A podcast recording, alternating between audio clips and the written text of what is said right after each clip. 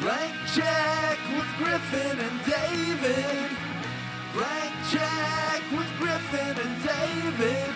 Don't know what to say or to expect. All you need to know is that the name of the show is Blank Check. Have you ever killed anyone? Yeah, but they are all podcasts. That's a terrible Artie. It's not Arnold, it's Yarnell. I don't know what's going. Do you remember Yarnell, our friend? Oh yeah, Arnold. Right, right. We said he was Yes. going to be a recurring character on this podcast. Right, he was. Uh, I'm a um, I Yarnell. forgot to forgot to do all the Yarnell jokes. Well, now it's coming back, baby. all right, Yarnell time. Here we are, blank check, colon, the return of Yarnell. My name is Griffin. My name is David Sims. This is Blank Check with Griffin and David. It's a podcast where we study filmographies. We like looking at careers of directors in the macro, charting a Mm. little narrative of what happens when someone has massive success early on and then they get a blank check. I would say that with every miniseries, we weave a tapestry. Yeah. Wouldn't you say It's like that? a constellation of stars, separate Yeah. stars that we tie together into some larger, beautiful picture. Using star rope. Yeah, except instead of stars, they're checks. And sometimes those checks clear, and sometimes those checks bounce, baby! Uh, yeah. But we like to find uh, a little something good in every movie. Uh, This Sure. isn't a bad movie podcast, and if you're No. if you say it is, hey now, you're wrong. wow, we sure took it to them, whoever they are. Sticking it to the man, taking it to the streets. limit. All right, Oh, all right. okay. No, I don't know. Um, this is a miniseries. Mm. It's called Potinator Judgment Cast, and it's about the films of one slippery wet James Cameron. Absolutely. Yes, the wettest director there is. Now I know what you're thinking. That's the greatest title I ever heard. Let's leave it there. No, there's more. There's more. Potinator Judgment Cast. What more needs to be said? There's more that needs to be said by us on microphone today. What needs to be said? What am I? Oh, We're going to talk about True oh, Lies the, today. the movie, the movie, the specific movie we're talking about today is True Lies. I just think our title is so bad, and I just like making fun of it every I week. think it's the best. True Lies is the film that we are talking about today, 1994 remake, James Cameron's only remake. is it his? I'm trying to. Yeah, yeah, it is right. Yeah. yeah. Um, Oh, except Avatar's a remake of Ferngully. Oh, But I thought I that mean, was the perfect. joke. I Yeah, mean, yeah. the fucking yeah, whatever. I was debating whether to do that or the Pocahontas, and I thought neither one was worth the energy. Uh, yeah, right. Well, yeah, it's a mashup. Yeah, Avatar's a mashup. This is a straight remake Of a 1991 French farce, called La Totale. Do you think James Cameron saw it? maybe, or someone might have described it to him. Yeah, right. Yeah. Um, and Well, uh, he wrote the movie himself. He must. Anyway. he did. Uh, but that's the film we're talking about today, 1994, the first film under his Lightstorm deal. his five hundred million dollar deal with 20th Century Fox. Right. Uh, Have we said the title? We did. True Lies. True Lies. Uh, True Lies. Um, so w- yeah, as we sort of covered in past episodes, uh, Cameron makes two big movies at Fox. He makes Aliens and he makes The Abyss. Right? One's a big hit. One's a disappointment. Yeah. He then goes to a weird uh, uh, uh, group of financiers and Uh-huh. independent studios to make Terminator 2. Sure. Distributed by TriStar, I believe. Right. But Right. Kuroko is yeah, like but the- Kuroko was the production and company. I The think. Terminator rights are weird. We've discussed it on our They're two really Terminator weird. episodes. Yeah. Yarnall. yes. Uh, hey, Yarnell. Um, s- How did we not do Yarnall stuff on TT? I know, we forgot. And here's the crazy part it's not like we didn't have enough time. So the running time, by the way, Arnold. on True Lies is a comfortable 141 minutes, and we are not going to hit that one. On No, this podcast. absolutely not. 141 minutes. Come on, James. Yeah, well, there. This is a sexy spy farce. yeah, so here are a couple of things to think it shouldn't about. be like the length of Amistad. Like, come on. it shouldn't be the length of other James Cameron movies. Yeah, right. That's the real problem. And it also, this was at the time it was made the most expensive film ever made.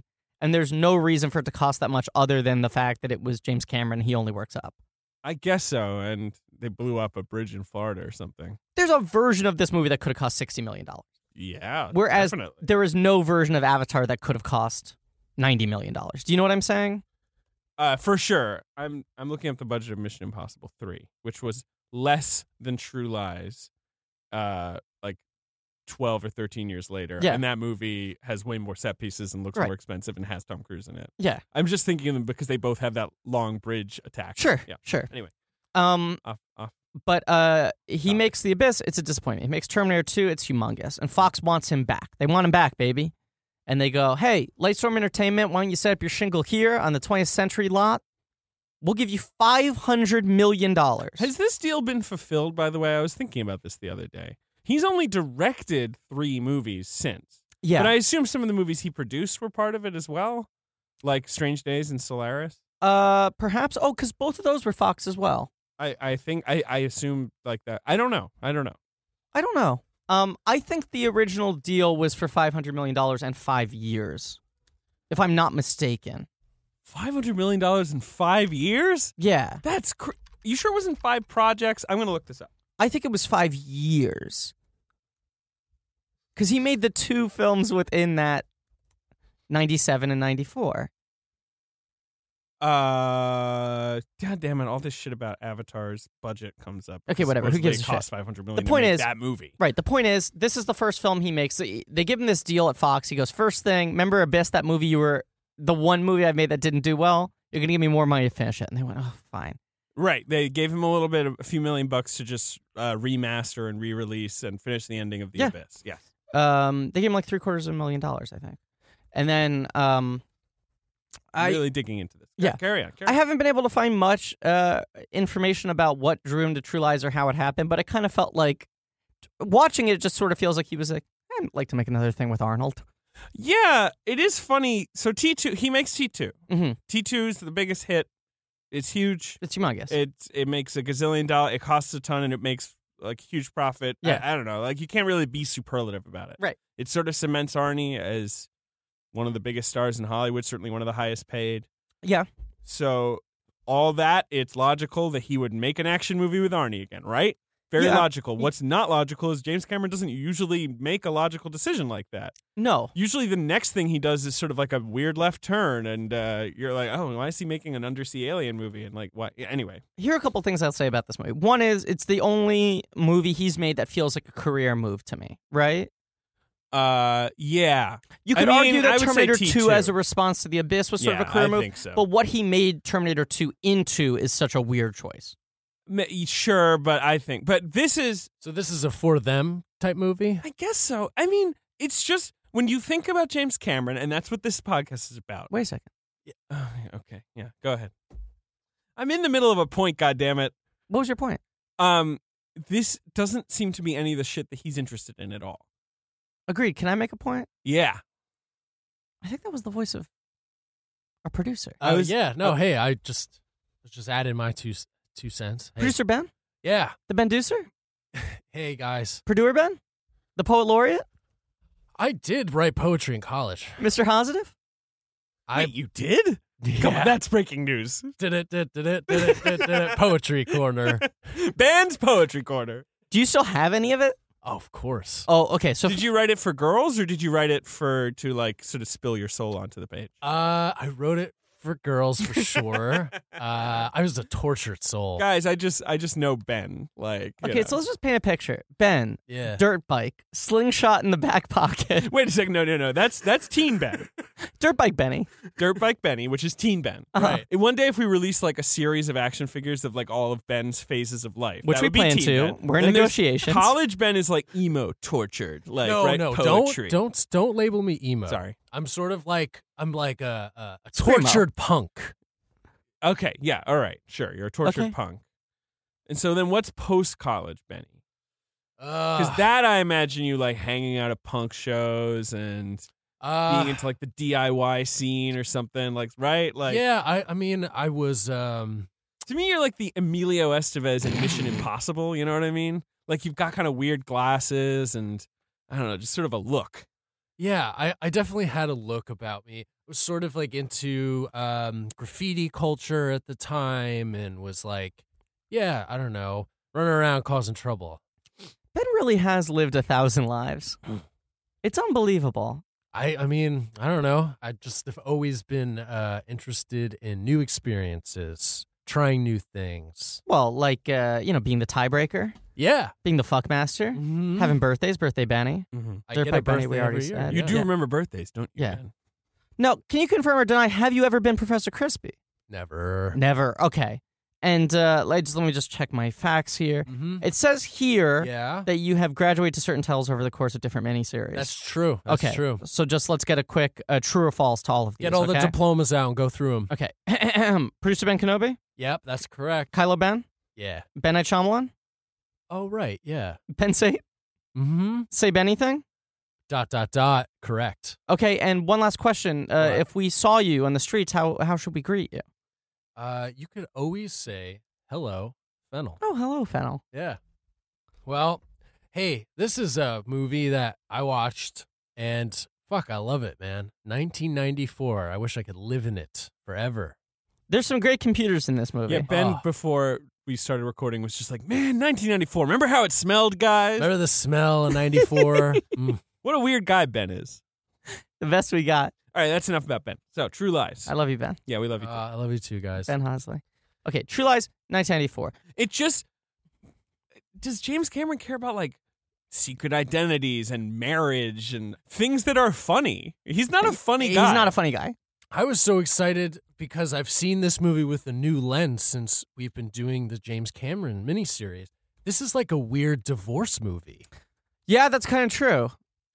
kind of. So, I, I, and- and so he's married to Linda Hamilton when Well, he makes this movie. yeah, I, let me let me Yeah. uh, get the the uh, except because I remember the abyss, of course. right. Is the That Gail does and seem her like he's wearing divorce. his heart on his sleeve. Yeah. No, this movie he makes in between marriages. yeah. Okay, So now I assume that he is dating and or living with Linda Hamilton. and he's at already this had a point. child with her, but they're not married yet.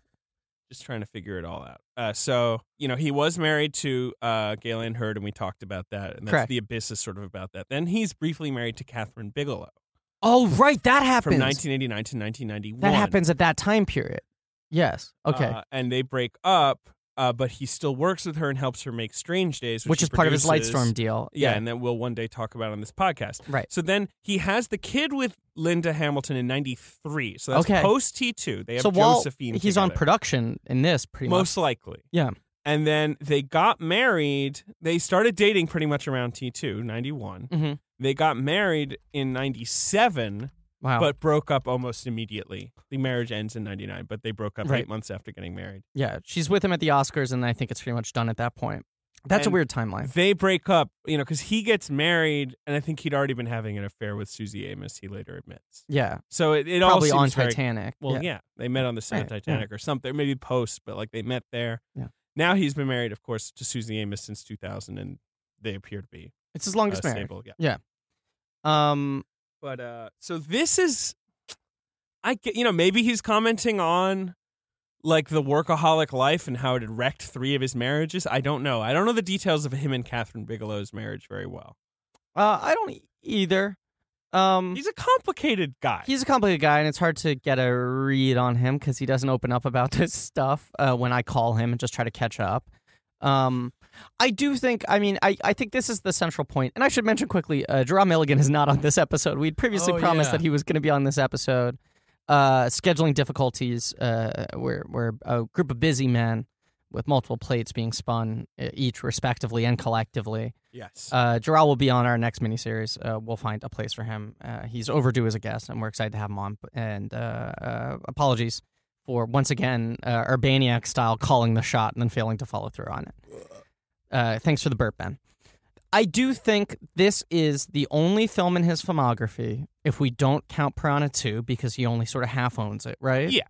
I do think it's the only film in his filmography that could have been directed by someone other than James Cameron. Probably. Every other film could only be a James Cameron movie. But nonetheless, he's bringing lots of Cameron to the table. But I know what you mean. But you know what I'm saying? his obsessions don't it seem to drive it in the same way yes. and yeah And even sort of the the technical explorations on a filmmaking side, you know, that are usually like he's the only guy who'd be able to push the technology to do this kind of thing. This movie isn't breaking any barriers other than in how much a movie could cost. Sure. I also think on a similar page, it's the only James Cameron movie that might have been better had someone else directed it. I think James Cameron brings some interesting stuff to the table. I want to build up to my point. I'll reveal it later of who I think could have directed the ideal. it version better of be this someone movie. who was big in 94 else i'll be mad at you It will. because it you can't is. go ahead and say you No. know brad bird or No, it whoever. is. I have the right answer. I have the right answer for who should have directed this movie instead. this is a weird movie i also think it has a very strange star Yep. and for the story it's trying to tell and that it is all the more successful because it w- you know it's all the more impressive that it works considering Arnie, and it's kind of uh, I would say kind of a good example of what Arnie brings to the table, even though he's so wrong for this role. Yeah, like on paper. I almost think the movie works in spite of Arnie. I think anytime he has to do something that isn't an action scene, the movie gets really clumsy. well, it's just the classic Arnie conundrum where they start casting him as sort of every man all parts. American goofballs. Yeah.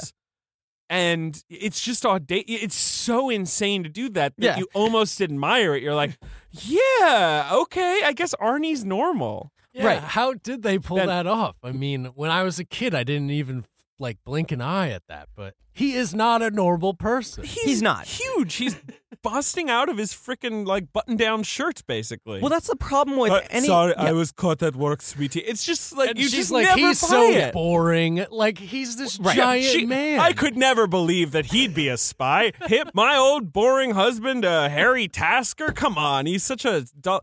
I, I think that's the inherent problem with this movie. It is sort of the the Incredibles joke, yes. uh, you know, where except of course He's in the crammed in the Incredibles, everyone, cubicle, yeah. right? Everyone knows, you know, in his family at least knows that he is really a, a former superhero. but at the very least, in The Incredibles, he's gained a lot of weight. His hairline's back. He Yeah. looks so sad. well, it, animation helps obviously sort of exaggerate all of Exactly. this. Yeah, yeah, yeah. But you Definitely. go like this guy's huge, but he also doesn't look like how he used to look. This sort of central issue in casting him is like you look at Jamie Lee Curtis in the movie, right? And Mhm. transformation's a big element of her character and her Absolutely. performance. Mhm. Where like at the beginning of the film when we see her and you're supposed to believe that she's sort of a wallflower, you know, and that she's kind of like a quote unquote boring housewife who settled into some sort of suburban domesticity. Right. You know she's still Jamie Lee Curtis you do. you're very hyper aware of the fact that she's like making herself more boring and dressing herself Dowdy. down, Yes. right? And it's like a heightened sort of uh, Yeah, but character it's- performance. It's totally fine. You, It you- you're- works. You're on board from the beginning to the end. and it reads, you know, you understand the coding of what's going on. There's no question. Whereas Arnold Schwarzenegger never shifts his posture, his his any outfit he's wearing. You know what I'm saying? But this is what I'm saying. It's so ridiculous that you almost l- love it because it is just so nuts that he does. You're right. And this is my problem with the movie. We I, we I think- barely see him in beaten down husband mode, and I think that's it's partly maybe because that they don't want to sell it because they know. They I think so too. But I but I also feel like my issue with this movie it's a movie I'm really on the fence about. I teeter back and forth. And watching it last night was only the second time I'd seen it. Mm. Mm-hmm. The first time I saw it, I just went, "Oh, fine." I was probably 15. I love James I Cameron. think I mean certainly for some of my friends, this is a movie that was just in in heavy rotation. Yeah. a movie they loved. I've seen it. Yeah, I, about this is probably my third time seeing it. Yeah. I've seen it. It's on, Oh. on cable. I've seen this a lot. I mean, it's a real Ben movie. it's a real Yeah. bad movie. I, me and my friends were It like really into this. feels like it could have been a Ben's choice. Like It it, could could have have been been, on a Ben's choice. long list yes, of Ben's choices. I agree. It's like it's all the things that we could check off. It's like dumb action movie that's easily digestible. I agree. Yeah, I do think. uh uh, but but it's also really long. I mean, that's the other thing. It's got this weird. It's It's, too long. the Cameron five act structure thing. It does. Yeah. You know? I mean, it's it's all wrong by today's Hollywood standards. You would never make a movie this with this plot today. Yeah. You could make the same exact movie, uh, like you know the same premise. Right. I feel like they do, right? I mean, I just feel Yeah. like we've seen now we've seen this premise so many times, right? Like Yeah.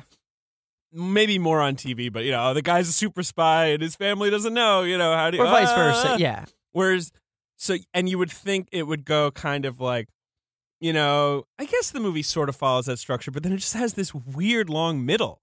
All the from Bill Paxton's introduction, all the way through to basically the finale, or at Be- least the final act. Because Bill Paxton's introduction to that, that's an entire act of Yeah, that's what I'm just them. that whole Yes. chunk, you're like, wait, what? What is Because happening? it's a five act movie. I mean, I'd say the opening set piece is an act in and of itself. I didn't take a stopwatch to it, but I don't think Jamie Lee Curtis enters until like 35 minutes into the movie. I think the whole opening mission and then seeing him with Tom Arnold and all that stuff, I don't think he gets home until after half an hour into the movie. uh, that sounds about right. Right? Okay, then there's like half an hour of like, you know, I'm trying to remember exactly. There, you don't even see her. You do see her. I don't think Do you they see call her, her- All right. until they, there's the dinner scene. Am I wrong about that? Or when he gets home and gets into bed with her. Mm, That's but- the introduction is when he gets into bed with But her. wait, so what's happened before then? All the stuff at the sort whole of- fucking opening mission. That's not half an hour. There's no way. That's Really? Not, yeah, no. That's, That's not at half an least 20 minutes. hour. no, no. It's that's like the opening. There's the opening set piece, and then we do see him at home. Tom Arnold shows up and makes 50 weird jokes about Eliza Dushku, and then we jump into another. set The opening's Piece. really long. No, it's not. Yes, What? it is. What? No, it's not that long. Yes, it is. like 20 minutes, right? That that's pretty long. Eh. What happens in it? Come on, he he he does like swims underwater. It's like five set pieces. That's the thing. It's like it keeps on He does extending. the- then he goes around, and then does he the has the whole dance. conversation with T. Career. He does the dance. and then he leaves. He infiltrates. I mean, look, I can't argue this because I didn't take a stopwatch to the movie. Should have taken a stopwatch to the movie. Yeah, I don't think it's. I can't remember either. I mean, whatever. But the then there's, movie like- is very long. there's a whole I agree chunk with of you like on the that. banalities of like not the banalities, but just sort of like getting you acclimated to his work environment, seeing how it works. Charlton Heston is Nick Fury, That's a weird choice. right? You just it's it's not a weird choice if he then shows up back later. But when you see him, you're like, oh, okay. Charlton Heston's the boss. Maybe he's going to be a bad guy. And he's on credit, like he wasn't in the advertising material or But anything. he's credited in the movie. but he's not in the opening credits. I think he wasn't on the poster. He wasn't in the I trailers. or swear anything. he's in the opening credit. really We're going to keep and fighting. Charlton I'm Heston. pretty sure. Okay, but again, I interesting. would, you know, now we're I just know I was looking through the advertising material and he wasn't he's present in definitely any of it. he's definitely not. I I just yeah, he's definitely no, but he is credited in the movie. Okay, You know, it's like Eliza Dushku, Grant Heslov, Charlton Heston. No, no, I think he gets Yeah. an answer. just be funny if he was r- sandwiched between Char- Grant Heslov and like one of the one of the terrorists. yeah, it just like I, I mean the whole section of him trying to figure out what's going on between her and Bill Paxton takes a really long Well, time. So we're gonna talk about that. But yes, that's before the they even chunk of, activate on the mission, and then there's like the fake out ending before you get to the final yeah, twenty minutes with Elijah Dushku. and also you and- don't know what the movie's conspiracy is. You know, like you Yeah. don't really know what the bad guys are after. They're just kind of bad guys. They also drop them for forty five minutes. They dropped them for a long time. Yeah. And you I think I think the weirdest thing about revisiting this movie, and I feel like we're now both sound like we don't like it, and I do actually enjoy the movie. Uh huh. Uh, the weirdest thing about the movie is just that when the Bill Paxton stuff starts, you're like, oh, this is just gonna be like ten minutes, right? Like this is just Yeah. a little detour, like a funny little thing, and then it kind of takes over the movie in a way you don't totally understand, and it takes way too long for the movie to let go of it. Well, it's here's the thing. It's simultaneously my favorite and least favorite part of the movie. Agreed. The yeah, I know movie's what you mean. that section of the movie's kind of at odds with the rest of the film. yeah, But I think it's kind of interesting on its own. sure. I think Bill Paxton's character is really interesting. I think Paxton's very good. Oh at it. my what god, it- he is such a good scumbag. Such a He good is great scumbag. scumbag. Um, but what is interesting about it is for that chunk of the movie, this like middle 30 to 40 minutes, I'd say it's like a solid 30 minutes, right? Where it's mostly about like Yeah. you start suspecting. I mean, and longer if you then include the sort of interrogation of her. And Yeah, all which the I'd stuff include. That come, yeah, Yeah. all the stuff that comes after, right? Yeah. Um, it it pretty much becomes like so so this is my thing with this movie. I think this movie is teetering right on the edge of being like a very self-aware satire. mm-hmm. right? It's like, is everything problematic in this movie? And I don't mean problematic even just socially, I mean like cinematically, right? uh, y- but also, Both. Yeah. Both. I, I just want to make it clear it's not exclusive to one No, no, idea go or the ahead. other. Go okay? Is everything that is problematic in this movie self aware and satirizing the inherent problems in action movies of this ilk Hmm. and in sort of fragile masculinity, which is what but causes you want more. that's the problem. Yeah, And James Cameron obviously is not master of laughs, right? yeah. He's never been a very funny guy, and when he does comedy, he does it broad. It's like, Like, a diffusion. It's very broad. Like, Yeah. is there anything in Titanic that is funny? Yes. Yeah. You laugh at things, right. but that's supposed to be funny. Like, that's just a straightforward joke. That stuff you're like, it's well, oh, the sh- that shit's like the like, like uh, the spitting scene. something Picasso, No, like the when shit the- like that. When it hits the iceberg, though, it's so funny. the Picasso joke is a perfect example of, Right. what, of what we're talking about, where you kind of go like, "Huh, okay, I get it," yeah, but you don't laugh. And then Right. Avatar too, like, yeah, I mean, I laugh at stuff like Right. Giovanni Ribisi scrolling too fast on the 3D map, yeah. but like those are weird. Like, he's not a funny guy. Well, the difference is like okay, in like action films or horror films, genre films that are mostly based on tension, the idea is to use comedy as like a bit of a diffusion, right, to release some tension before you load some more back in. So it's the difference between like someone who's like a master at balancing tones. I'm not saying eh, saying this as a criticism of James Cameron. It's just not what he excels at, right? sure, But someone who would like you know someone like Hitchcock, right, where he's got like really sort of sharp, subtle humor, Yeah. and also has like this sort of cranking tension. Sure, but all yeah, go ahead. He maybe never ties off the balloon. He holds onto it and then very slowly at certain points lets go a little so a little air comes out, right? I think when Cameron makes a joke, he literally sticks a pin into the balloon and air comes out really quickly and then they have to like put the finger over it, It's a good it's a good metaphor. right? And uh in this movie, you're like well, this whole period, especially like at this time, we're kind of at the peak of it of like this arms race between Schwarzenegger and Stallone that was so based in like sort of who had the bigger dick, right? And like whose movie had more explode I don't know. It's all pre who could Michael fuck more Bay. attractive women, right? This is when the uh, star was still O'Toole, Yeah. and the shift is with Bay, it becomes the director is the one. But beyond that, with Bay, it becomes yeah, it's spectacle first. There is a weird sense of irony to it, even if you're not detecting it, because Yeah. it's just so stupid. right, But like, y- y- yeah, I mean, I guess with Bay comes like Hollywood's like, oh, these movies don't need to even be good. We don't even need to write a script, probably, right? yeah. Just like set piece, like we'll just plan eight giant set pieces. And the other interesting And thing, I like Michael Bay in some ways. I do and too. I dislike him in other ways. And I do think it's- too. his impact on the industry is fascinating. But it is crazy that Bad Boys is 95, right? yeah, So I really do think you're seeing people like James Cameron. You're looking at me putting my hand on yeah, the wall. I am. It's interesting. uh, at this point, are like, I feel like I've done all I can with an action movie, with just a straightforward action movie, Right. right? And like, so then like these other guys are sort of rushing in to fill the gap. Bay being the best of. There's so many bad ones, like Yes. Simon West or Right. Yeah, I don't know. Well, could the do thing more. I find interesting about Michael Bay is that his protagonists are largely beta males, yeah, right? Yeah.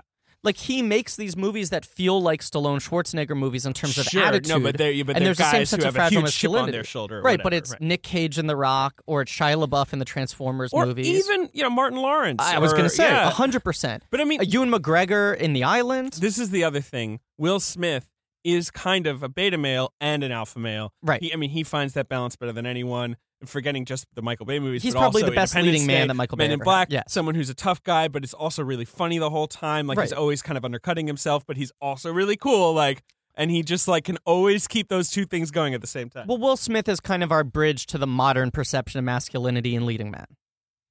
Mhm. He's sort of the guy who gets us from Stallone and Schwarzenegger to today's like you know Bradley Cooper or whoever, where it's like you can't just be machismo. uh, totally. You know? Totally. Yes. And, and even someone like Jason Statham, We've part of talked his about thing it. is that he feels kind of vulnerable and he's got this But quiet, Sch- whispery Sch- voice. and all of that. Schwarzenegger does love playing with his machismo in his own weird way. In his own weird and way. this movie definitely does, One, but Yes. only to a certain extent. I just think at this time, that is all, all reached a peak where these movies are odes to these guys' masculinities, Mm-hmm. right? And then this is a movie about like fragile masculinity. It's about the panic of that. Mm-hmm. Right. And so the whole Bill Paxton section of the movie is essentially, and you're going to be angry at me for using this word, but the whole section of the movie is this horror movie where it's like, okay, the whole first chunk, we've watched him deal in like really high stakes life and death situations. He's in a Sure. real action movie. but but also where he's just like, yeah, this is my job. you Exactly. know, he man. never I loses know his what I'm cool. doing, It's yeah. work a day. It's Right. blue collar. It's clock in. It's clock out. Right. The Bill Paxton section is the only section where he's like suddenly like in an emotional panic, and it's because the greatest threat for this character is being cuckolded. Absolutely. But and and I think that's interesting. My problem with the movie is that it doesn't fuck with him enough for that fear. I agree, and it also feels like it kind of ha- is taking his side. A li- too much. I It's agree. taking his side too much. It doesn't feel knowing enough. and it he pushes things way too much and all he's getting is pushback is tom arnold occasionally being like i don't know man like this seems a little much and he's like we just have to do it he's like oh okay and then finally the movie does hand off to jamie lee curtis and to me that's a good move I agree. and i like it once it does that but it takes it takes a little while to do it Well, the problem is he's an actor incapable of showing vulnerability. i mean and we don't mean that it's like he doesn't want to i think it's just actually I think it's physically very tough impossible. for him to do. It's Yeah. very tough to sell him as a vulnerable person. Now you can do it now you can because now he's, he's, older. kind of old and broken down. right. But at that point in time, I mean, just physically, th- there's a problem with Arnold Schwarzenegger movies. Whereas, i- you know, the test for whether or not to cast Arnold in a role is would any time that character walk into a room, would someone go, wait, who the fuck are you? You know? Like if the plot of the movie would get slowed down by logically character should be asking who the fuck he is and why he looks that way, then he's wrong for the role. Mhm. And this movie, he's so he's the least. But that's that's the Arnie magic, isn't it? That's right? the I mean, thing. I mean, that's the yeah. catch twenty two. And so it's almost like this movie is trying to uh, analyze his star persona in the same way that Last Action Hero does. I think this movie's more well executed than Last Action Hero, Yeah, but Last, Action Action's Hero, way more interesting. right, right. is But a this more is a better interesting movie. idea of how to deconstruct him. Right. But this is a better movie. This is a better It- movie. it's inarguable. Okay, Uh, so let's get to the plot. I mean, those are the main themes I want to lay out. I just- have some other things coming up. just Yeah. two brief things. two brief things. Well, just about the two stars. Sure. We talked about Arnie a lot in T two. Yeah. But just to reiterate, you know, before this, he made Last Action, Last Action Hero. That's a bomb. The same year, Junior comes out. I think it does okay, but you Uh-huh. know, That's 93? Mm-hmm. it's really ninety four. 94. Okay. No, the same year as True Oh, Lies. wow. Yeah, yeah. Crazy. Junior Yeah. comes out. Yeah. Uh, gets really bad reviews, and yeah, I don't know. And then I think it was we talked about everything after that is Arnie in serious decline. Yeah. Eraser, Jingle All the Way, Batman and Robin, End of Days, Sixth Day, Collateral Damage, Terminator Three, Governor. Yeah. you know, and so we talked about it in T two, but for this, really, it is the end of like. Yeah, this is the last big one he has. Yeah. Now, what's Jamie Lee Curtis been up to? Jamie Lee Curtis, I mean, out of the gate strong. You go Halloween, Trading Places. uh, Halloween, The Fog, Uh-huh. Prom Night. We forget she was in a lot yeah, of horror. th- I movies. did forget that. Terror Train, Jeez. Halloween 2, although she's only in that. I no, think no, very. no, no, she's in that. She's in that. Yeah, no, Okay. she's straight up in that. And then Trading Places. And So you're Trading like, Places was her first non horror movie. That's 83 and Halloween is 78. So yeah, like after a few years as being like a scream queen. Right. Like, whoa, she's so funny in that movie. She's so hot. She's like a star, right? She wins a BAFTA award, wins a BAFTA. Very Best Supporting Actress, which Yeah, I is think- weird. Well, because the BAFTAs used to be fun and different. You know, Right. the BAFTAs really look back at the '80s and early '90s. They gave out. They did whatever the fuck they Well, wanted. and do you know who they gave. Do you know who they gave Best Supporting Actor to that year? uh, I'd I'd have to look at. I can tell you who it is. Please. Denholm Elliott for Trading Places. That is an interesting. They choice. gave both of their supporting that trophies movie to was Trading Places. huge in Britain. I that is that's so funny. That Because I is- would even think if you're going to give a supporting trophy for Trading Places, I I maybe go That's- Donna that's Meche the more year- than Denholm Elliott. Yeah, that's the year. Educating Rita and Trading Places sweep the Yeah, BAFTAs What like what the fuck?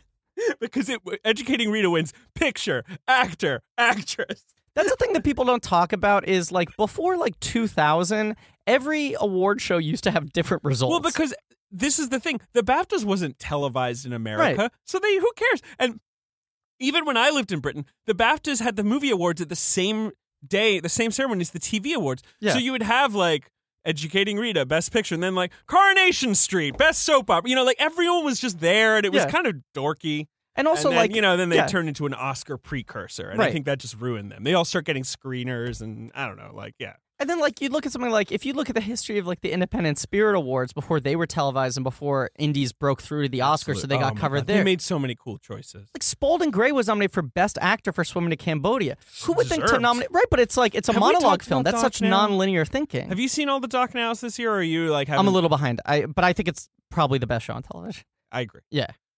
I- it's extraordinary. Yeah, Okay. I can't recommend uh, this whole season enough.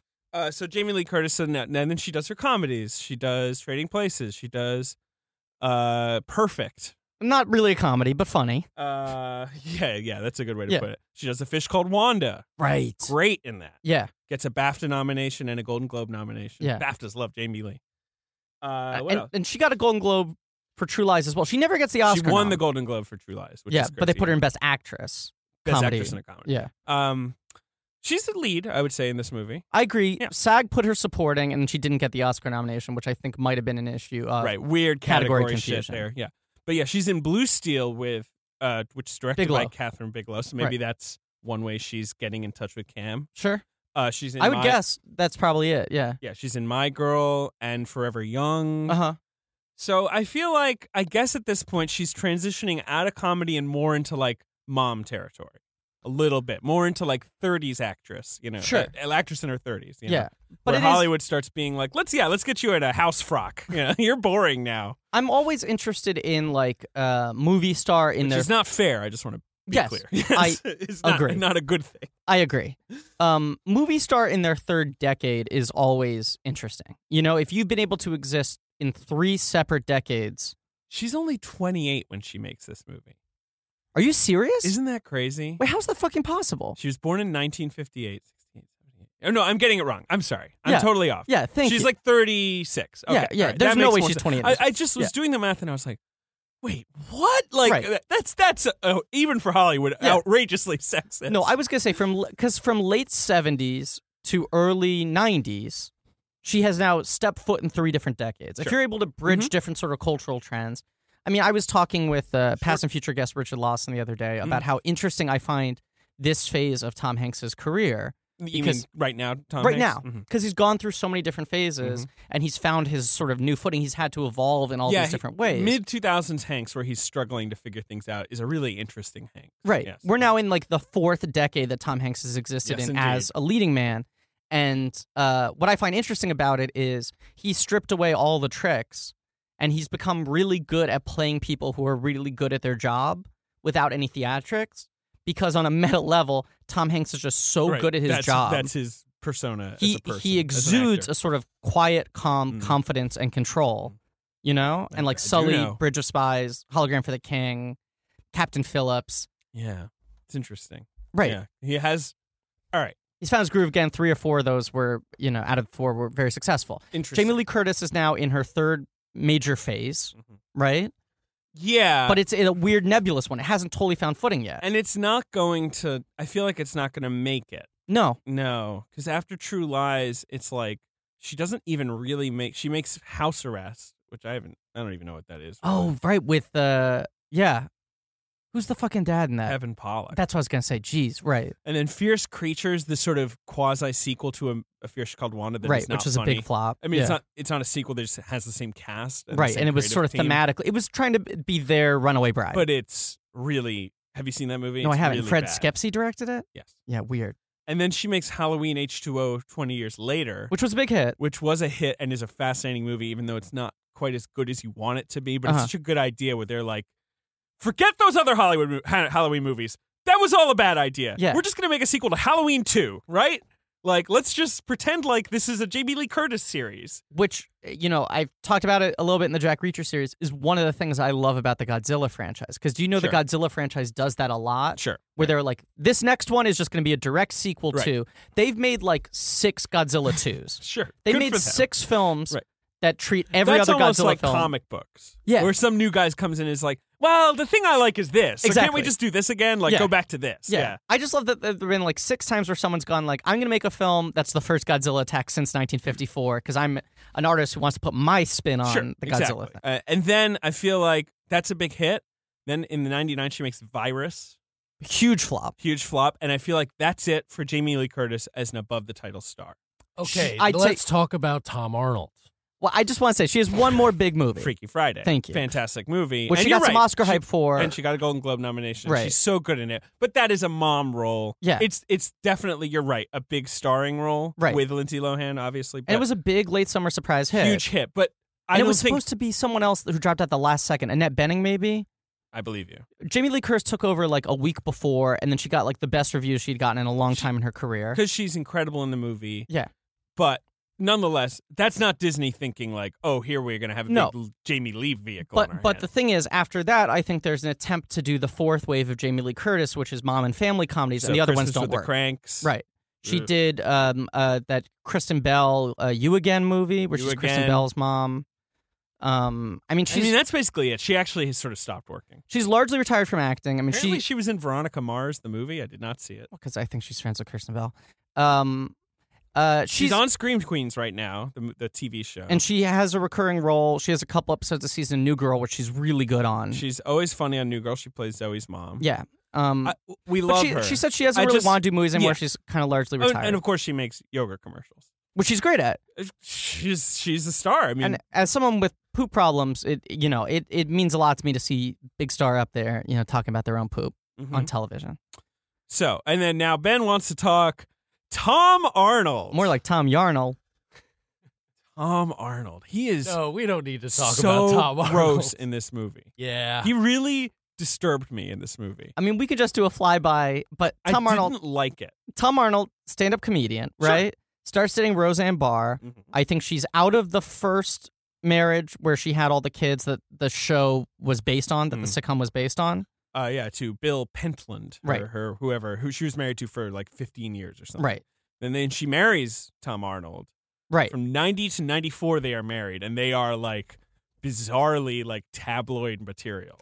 Well, and here, like uh, the other factor is that a lot of made a lot of people resent Tom Arnold. And Tom Arnold, in my household, I was raised as like this guy fucking sucks. Like my dad would always Because go he like was he's like a the worst. notorious monster. right. Yeah. But the other factor is she finds the stand up who's like a middling stand up. She marries him. He Mm-hmm. hires him on the show as a writer and then puts him in as an actor, marries him. Exactly. Like she it, it's it- she pushes him up the ranks of Hollywood, you know? Kind of quickly. Like yeah. he's in the writers room and everyone's like this guy's not qualified to be head writer and she's like, "Okay, head writer." Like she keeps on like promoting him. Sure, sure, sure. You know, now he's a regular on the show. Now he's the star of movies. And then they like hosted SNL together. It was like she was so big and she made everyone have to take him. Sh- If you I want mean, me, you it's- gotta take him. Roseanne's crazy. I mean, the the story of the TV show Roseanne is crazy. But Yes. that they also they were I think they were doing a lot of drugs. They were certainly drinking a lot. And they were, like, all over the hypersexual and tabloids. He got a media. tattoo of her Yes. on his chest. yeah. he got married a couple times since. I just want to say in 2009, he's now sober and Mhm. whatever. Uh, he got married in Maui to his fourth wife, uh, who I think he's still married to. Yes, Dax Shepard was his best man. Sh- shrug. I don't. I have nothing for you. Why? I don't know why. David's not even shrugging. He's waving his arms in the air like Howard Beale in Network. He's losing his mind. But so before this, he'd been in some movies, I guess. He's in Conan, I'm Coneheads, not Conan. Yeah. Uh, he's but like he's in True Lies, and I feel like at this moment people are like, "Oh, Tom Arnold is like a comedy star in the making, right? We've got a Tim Allen on our hands or something, right? This is going to be like a crossover success." Well, well, this is actually because I listened to his WTF. oh, I um, did not. Cameron cast him. Cameron thought he was funny. Mhm. Uh, Tom Arnold, at that time, public opinion of him was so low. Everyone was so tired of having him hoisted It upon them. already at that point people were sick of Tommy. Yes, Mhm. 100%. Sorry, Tommy. So they actually kept him out of all the advertising for the He's movie. not in the advertising, but the advertising is just Schwarzenegger's big face. Yeah. But but I'm telling you, they consciously were Okay. like, people don't like Tom Arnold. They did a test screening. He tested through the roof, but they were like, people don't think they want to see him. right. They the audiences like him in this movie. So that was like the big thing was they like hid him from the movie, and then people liked this People liked him in the performance. movie. It did well, and then they tried to make him a leading man, and that was a Well, conclusive failure. Then he's in nine months. the stupids, He's in Big Bully. carpool, I can't He's in believe we're Carpool. doing this. yeah, He's in Touch, whatever that is. I don't I know, don't think he's the and in that one. but that's the big Uh, run of he's leading in, performances. Uh, excuse me. Exit wounds? McHale's Navy. oh, McHale's Navy, Uh, Oh, I love that movie. he pops up in our, uh, Austin Powers. He's really good in that. I rewatched Austin Powers like a, a week ago. I'm He's trying to remember- really good. Is he show He- number two? Who's boss? Or yeah, exactly. Yeah, yeah, He's the yeah. cowboy in the bathroom next to him in Vegas. he yeah. is funny. He's really good in that. And then I think it's finally like okay, Outta here. That's that's enough, Tom Arnold. And you don't see him again. Real, I mean, he's in stuff, but uh, I Exit think wounds. I think of Yeah. Okay, fine. He's not. I don't remember. I, I, think of Happy Endings, the Don Roos movie, Sure. which is like him be- where you're like, oh, who knew about Tom Arnold? Right here he is in By- a dramatic role. by the time Austin Powers came out, he had had enough successive leading man flops in a row that I remember being there in the theater with my dad when Tom Arnold came on screen. He was like, ugh. Mm. Yeah. And it's just a cameo, and he actually does a good job. My dad was like, you know, the best thing I can say for that movie is they actually made Tom Arnold funny. uh, sure, right. Like I think they probably shot that cameo being like Yeah. Tom Arnold, yeah, Right. high tide raises all ships.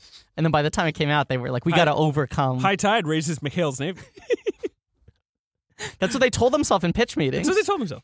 um, Um, anyway, he plays Gib Gibson. yeah, who's gross? He is Arnold Schwarzenegger's partner. Which makes no sense. Yeah, he's kind of chubby. Yeah. He drives the car. He's very everyman. Very everyman. He's the guy in the van who's like listening on the headphones and helping out. He's like a henpeck sad sack.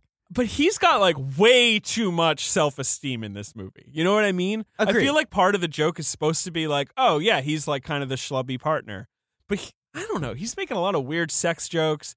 A he lot. just sort of seems really high on himself as a secret agent, which I guess. I mean, he is a secret agent. I guess he should be proud of that. I guess own it, Tom Arnold. I don't know. And I feel like He's just a creep. I feel like in real life, secret agents look more like Tom Arnold than they do like Arnold Schwarzenegger, right? That and if you want to make a movie about that point, then that's fine. And I think but- this is an issue with the movie. Is like, of course, like spies become glamorized by movies, but I think in Sure. real life they're just kind of fucking guys like Tom Arnold. sure, maybe, But it's yeah. very jarring when you have the guy who's like maybe the real world version of a spy, up against the guy who is the most fantasized, Sure. like cinematic version of a spy. Right. The one guy who like can't move, cannot s- like slip into his environments. Like uh, Arnold But- Schwarzenegger could never No. go unnoticed. But also, right.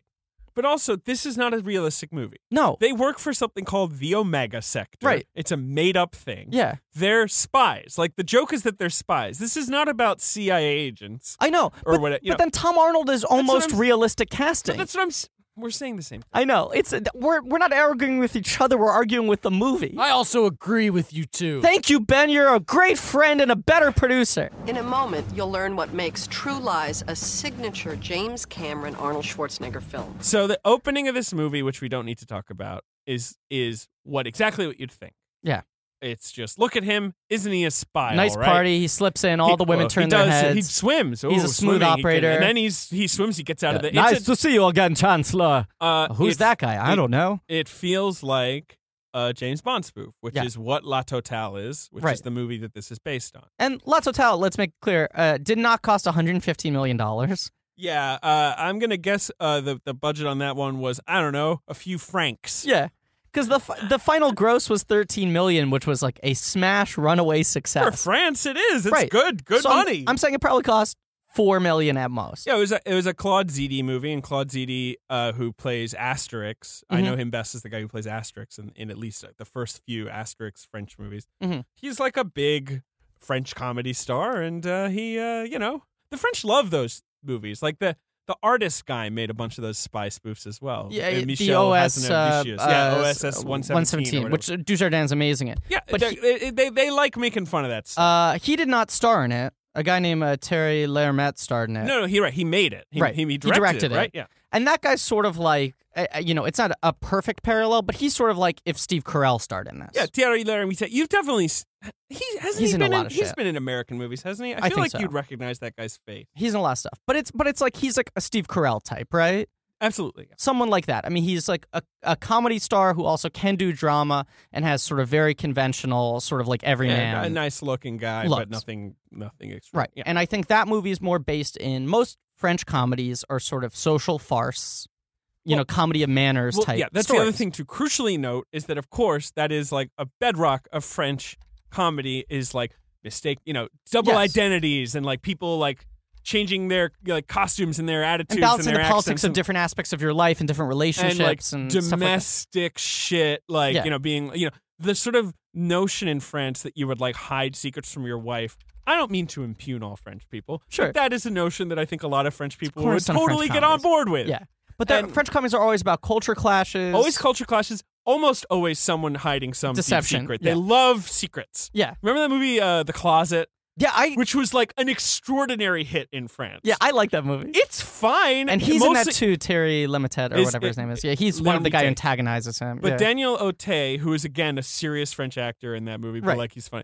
That, like, yeah, I mean, like, the, what the movie is just about a guy who pretends he's gay, he pretends he's gay so, So, that like, they not can't get fire fired. him. Yeah. and then everyone starts to go like, "Oh, uh, I don't know how to behave around you Yeah. anymore," because that's enough in France. That's Yeah. a, that's an idea. I'm really surprised they never remade that movie. Like you couldn't do it today, but in like 2001, that you movie maybe feel- could have. felt I mean, so prime for a this is remake. America. Like they made. I now pronounce you Chuck and Larry. Right. Like you know these movies existed. Yeah. Now I don't think you. no, could you couldn't possibly today, but get at the away with time that. I was like, they're going to remake this any second now. But there are a lot of French remake. I mean, it was like uh, Three Men and a Little Baby, which was humongous, was a Sure. French Uh, remake. it's three men and a baby and three three men and a little, Little lady. You can Sorry. transpose it. I'm a Yeah, uh, the fucking visitors. idiot. The visitors. They remade that, which was unsuccessful. usually on. I um, mean, often Uh, these Jungle to things- Jungle was a remake of Little Indian in the Big City, which was a humongous hit.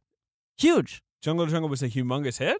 The original French film it Oh, was based oh, off oh, of, sure. Little Indian in the Big City, was humongous. Yeah, but in France, you mean? yes, yeah. Jungle to Jungle was a solid double or triple. The Le Jete, the short that was then developed. into Monkeys. 12 Twelve Monkeys. Monkeys. That's a that's a French art movie. Yeah, but we're yeah, talking- sure. Yeah, more about the comedies, but yes, yes, Ben, you are our finest film critic. Thanks for the excellent poll. problem. Um, so yeah, True Lies. I have to imagine didn't really go too much into the action sectors of the idea. Probably didn't blow up a suspension bridge across, you know, like a giant More part of of like the a, ocean a or whatever. horse versus motorcycle chase That's a through a hotel funny- lobby. That's a funny. It reminded me of that line in adaptation where he's like, "It's like horse versus man" or whatever. and that's when the movie feels like it knows what it's doing and it's in on the joke. But the problem is that joke costs as much as the thing you're making fun I don't have of. a problem with that. I don't have a Let problem the with movie be expensive. You're so Here's the thing. Got I to don't the have boner. a problem with that, like, um, sort of morally or anything. It just I think feels you like Mm, you object to it can't really morally. make fun of the thing if you are the thing. okay. I get that argument. The fine line you're walking, where it's like, "Well, wait, you have just made an action movie. This can't just that, this can't get away with making fun of action movies." I Right. get, I get what you're, You're saying. reaping all the rewards of it, and even though you're making fun of the fact that this guy is more threatened by his wife wanting to sleep with someone else than having a gun in his face, it also feels like it gives the Arnold character all the support and satisfaction he wants. It all pays off for him. You get fucking Bill Paxton pissing himself twice, so it's so clear that he's the guy you're supposed to like. So all right, well, be okay, all aligned right. with. So let's get to the plot. All Okay. right, so we have this. We introduce him. He's a spy. Yeah. he does spy things. He's on the tail of some spy uh, villains. does a who, little dance with Tia Carrere, which everyone wanted to do in 1994. Yeah. everyone wanted to dance with Tia Carrere. uh, Tia Carrera, however, is Tia Carrera? Yeah. uh, uh, who had been in uh, obviously Wayne's World, uh, Uh, and less obviously two Wayne's years World ago. too. Yeah. unless obviously Wayne's World two and Rising Sun. She was uh she was a hot star Yeah. of the moment who did not happen. No. no. Although She- she, was in those. What is- the librarian or is that Noah Wiley? What was it called? Yeah, librarian with Noah Wiley. Is she in those? No, she had Relic Hunter. That's Oh, what it was Relic called. Hunter. She had some TV, uh, you know, kind of ongoing. Uh, yeah, Relic Hunter. She gives a very good voice performance as the older sister in Lilo and Stitch. She does. She's very nice. She's very woman. good, and then she sings a couple songs. She's got a lovely voice. But but anyway, this is her at the moment where she's just like kind of like a, a famously beautiful actress, Yeah. right? She's just the kind of person who's going to be in a movie in 1994 and not even 1996. Like it And was I thought- already kind of over I think for she her. had pretty good chops, actually. You watch this film, I think she plays her scenes well. she does. She has no character. She has no character. uh, but as a sort of uh, lady who is at first nice and then mean, she's She, good. she acquits herself. Yeah. So Arnie's on the tail of some spies. Yes. I mean, some bad people yeah. stealing weapons, Uh-huh. nukes, Ooh. and then oh, he goes home. Oh, he's married. he's Oh, a no. boring office drone, or Oh, he pretends to be. This is the real danger zone. Up. We're both slapping our foreheads. when 'cause- he said "I do," he never said what he did. Uh, marriage. so you've got Jamie Lee Curtis in like full, like dowdy '90s, like oversized yeah, glasses. giant glasses. now we know that Jamie Lee Curtis is good at having short hair, but what if the short hair wasn't sexy? hey now, They've got a teen daughter played by Eliza Dushku. who looks like a human hacky sack. I thought of that while watching and knew I would get that response from you. David laughed so hard he took off his Oh, headphones. It's good. It's a good line, Right? Yeah, she's, she's got a kind little of like, hat and she's holding a pet the whole time and she's grungy. Yeah, it's like if if uh, John Connor had aged three years Yep. since Terminator Two, but didn't have to worry about saving the world, just about getting laid. Yeah. Uh, so And she- that is her entire character, is that she wants to get in the back of a bike with a boy. Yeah. And Tom Arnold's and then like, Tom Your Arnold daughter makes a lot of uh, uh, what's the word uh, implications about her sex life Yes. to Arnie, and Arnie's like, "Oh, hey man, like don't talk about that stuff to me." Whereas he should be like, "Hey, what is the matter with you? Yeah. stop talking about my daughter's Why are you so virginity. interested in my daughter's virginity? She is 14 years old. If she was 24 years old, this would be weird." yeah. Uh, now I know you've already like raked me over the coals for misidentifying how long certain sections of this movie run, Oh boy. and I didn't take a stopwatch to it, but I do think that conversation about Eliza Dushku's uh, virginity in the movie lasts for fifty-five minutes. I Well, think, I right? mean, i- i- isn't it sort of? It's like a. It's like an interstellar where you're too close to the black hole, right? Like time starts it's to move. two mirrors slowly. facing each other, and it goes into infinity. You're sort of just like, when is this going to end? And he's like, one more thing about your daughter's vagina, though. Like he just won't stop. I do think this is important because that is the entirety of her character development. Uh, and I guess you know when you see her, you're like, oh well, she's going to end up getting kidnapped or whatever. Yeah. and she does, but it's actually not as big a deal as you think it's going to be. Like it's almost an afterthought right at the end of the movie. But I think it pays into this gross thing where Oh, the totally. the movie, the success of the movie is he stops another guy from fucking his wife and he saves his daughter so she doesn't get fucked either. It's uh, yeah. Like I'm not saying the terrorists at the end of the movie are gonna fuck the no, daughter. No, no, but you're right. No, there's a because weird there's no other virtue- character there. No, yeah, I He comes home, he gives her the snow globe. Oh, thanks, Dad. She throws it out. Ugh, She's what a actually loser. uh, pretty great. I think she's good in it. yeah, uh, this is she's going to be in Buffy four years later. Mhm. And, Bring it on. and she's in Bring It On. A She couple brings years it after on. that.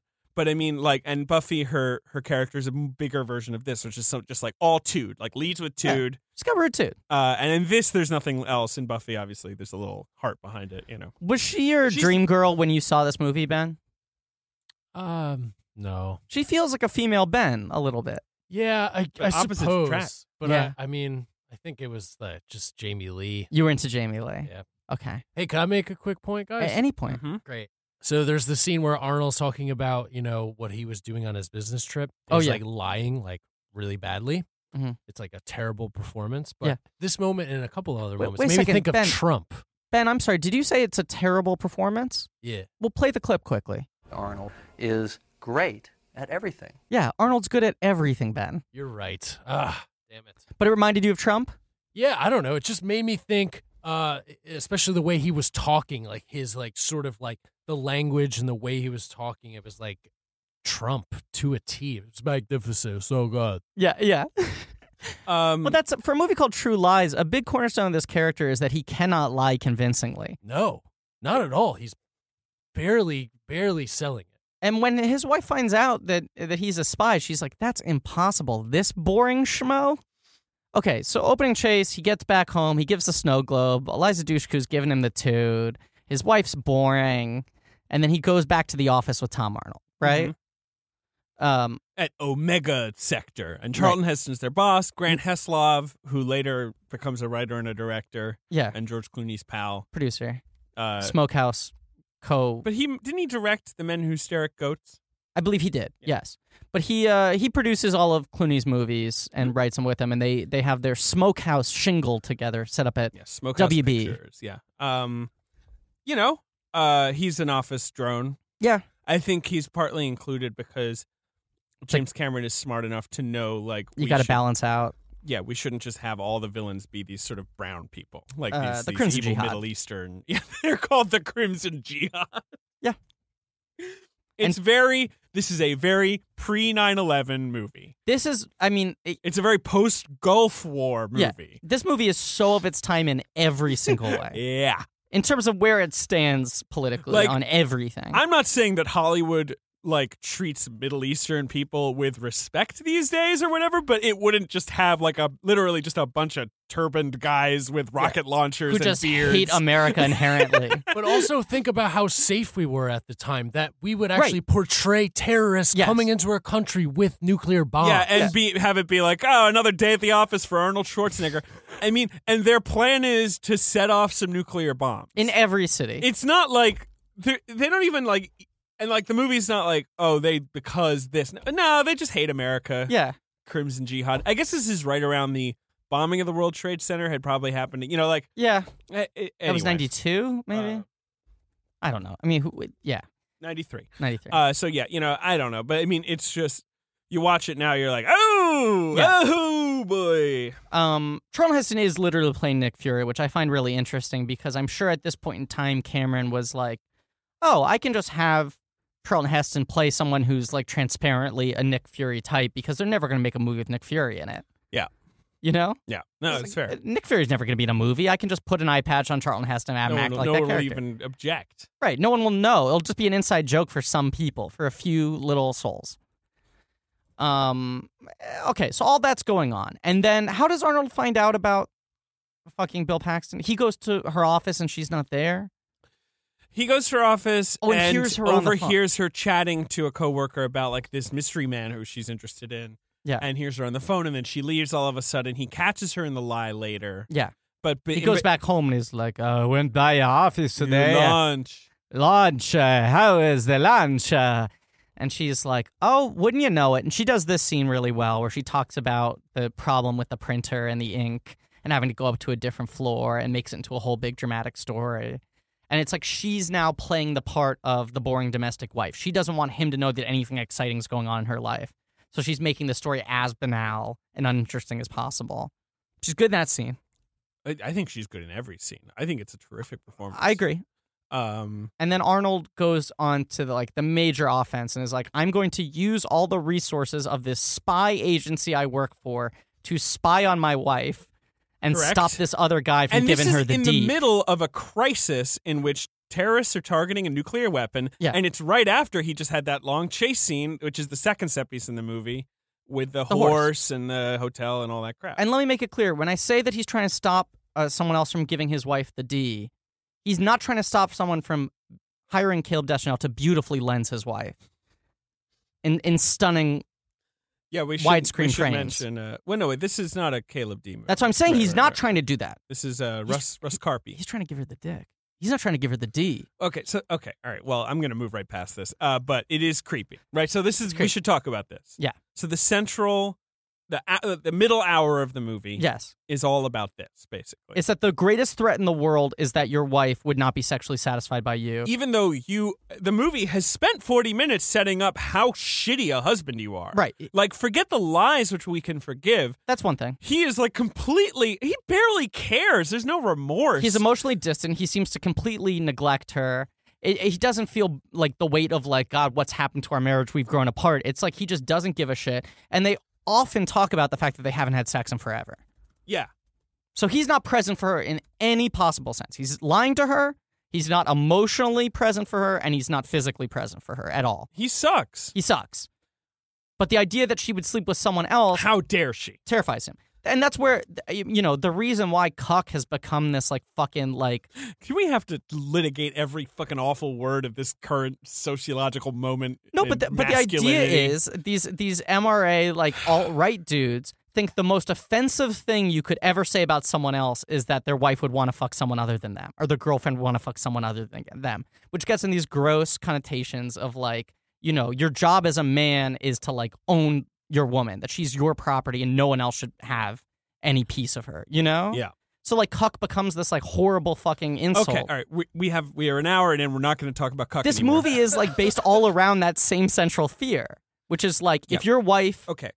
No, go ahead. is getting a Deschanel Yeah, from all someone right, oh, else, All right, all right. I'm cutting you off. We, then you have no everyone- value as a man. Everyone knows what you're talking about. And the movie would be fine if it was mocking Arnie's uh, insecurity. But it feels like he's, they kind of think he's right, It feels a little too much. goes back and like, forth. It goes back and forth. scene to scene. and the biggest problem is you have all this stuff with Bill Paxton that is very good because Bill Paxton is very funny. He rules it. So all the scenes with Paxton pretending to be a spy to impress Jamie Lee Curtis uh, are funny e- because you kind of get the the con he's running. I mean, she seems maybe a little like an idiot, which is a little too bad because you feel like I don't know. Go on. And this is the central hook of the French movie. From what I gather, the French movie is far more based in that. Right. Well, it's right out because like as someone watching an action movie, you're like, wait a second, so she's maybe dating someone who's pretending to be a spy while her husband's a spy pretending not to be a spy. Like this is too many plates spinning. Like I, I don't know if I need this. Why can't she just have a flirtation with an office guy? Well, and especially when the first 45 minutes have nothing to do with that and the last 45 minutes have nothing to do Yeah. with Oh, Yes! guys, I like that part of it. I, no, the- I we agree. like it too. It I just think it's great. it. But we're saying that should be the whole movie it because the gels French oddly. movie. Yeah. The French movie sets it up as here's a guy who's lying about being a spy. His wife and he are distant, and she starts maybe having an affair with a guy who's pretending to be a spy, lying about being a spy.